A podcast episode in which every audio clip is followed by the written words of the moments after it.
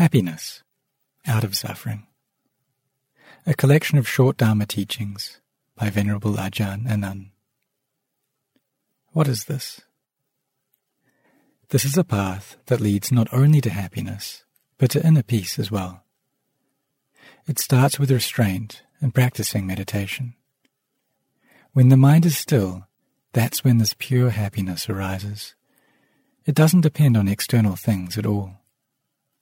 We don't need to use any external stimulus to experience it because it's a peace and happiness from within. And when we use this to let go of our attachments, we experience an even more profound happiness yet. Practice, and you will see for yourself that this is the right way.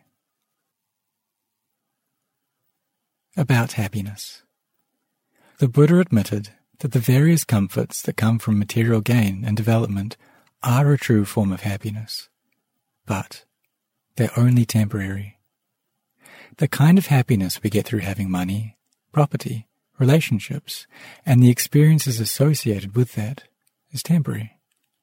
And for that reason, there is suffering hidden within. We gain happiness, but then lose it again, leading on to a cycle of the mind wanting more, wanting to experience again, wanting to hold and to cling and that brings suffering. If people never reflect on that, then they tend to get caught into this habitual cycle.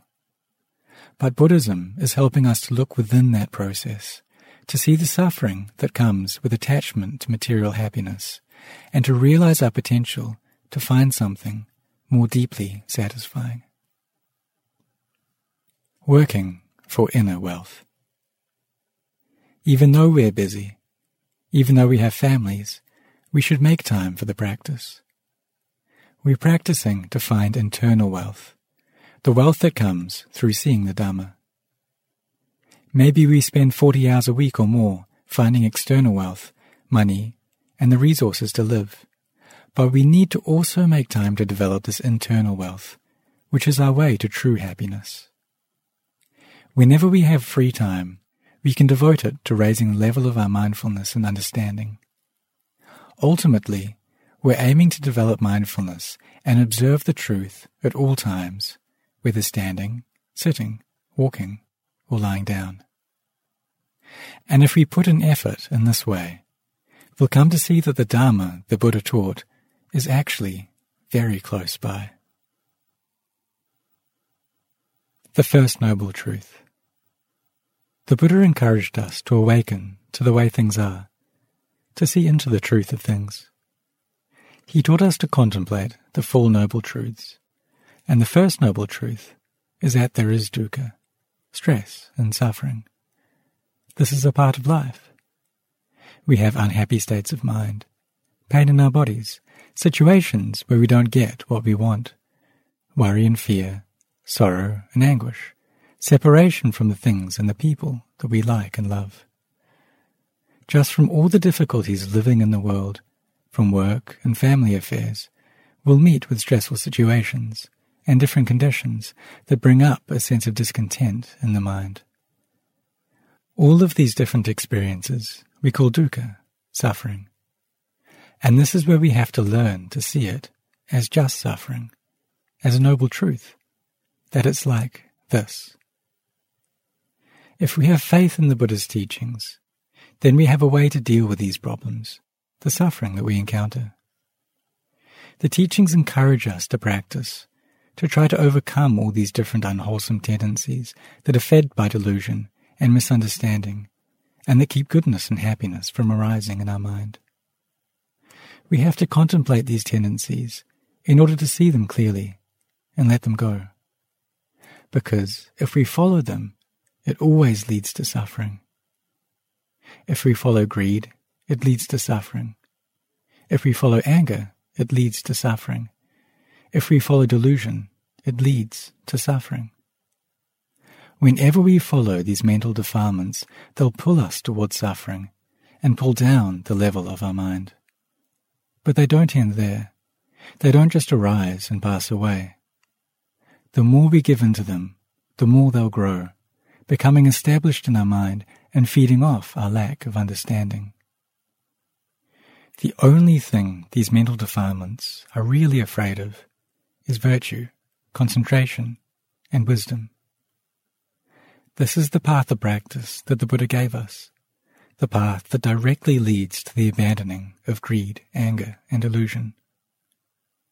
In the beginning, we can find accepting our suffering difficult, but just be aware of it, be mindful of it, know that suffering is like this. We can suddenly understand, ah, life is just this way.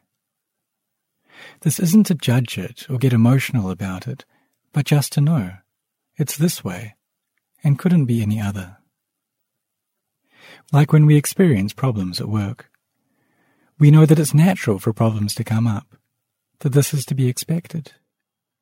When we have this kind of awareness of the inevitability of difficulties, it keeps the mind peaceful.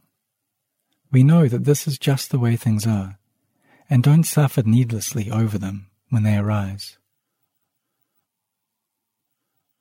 Something we can depend on.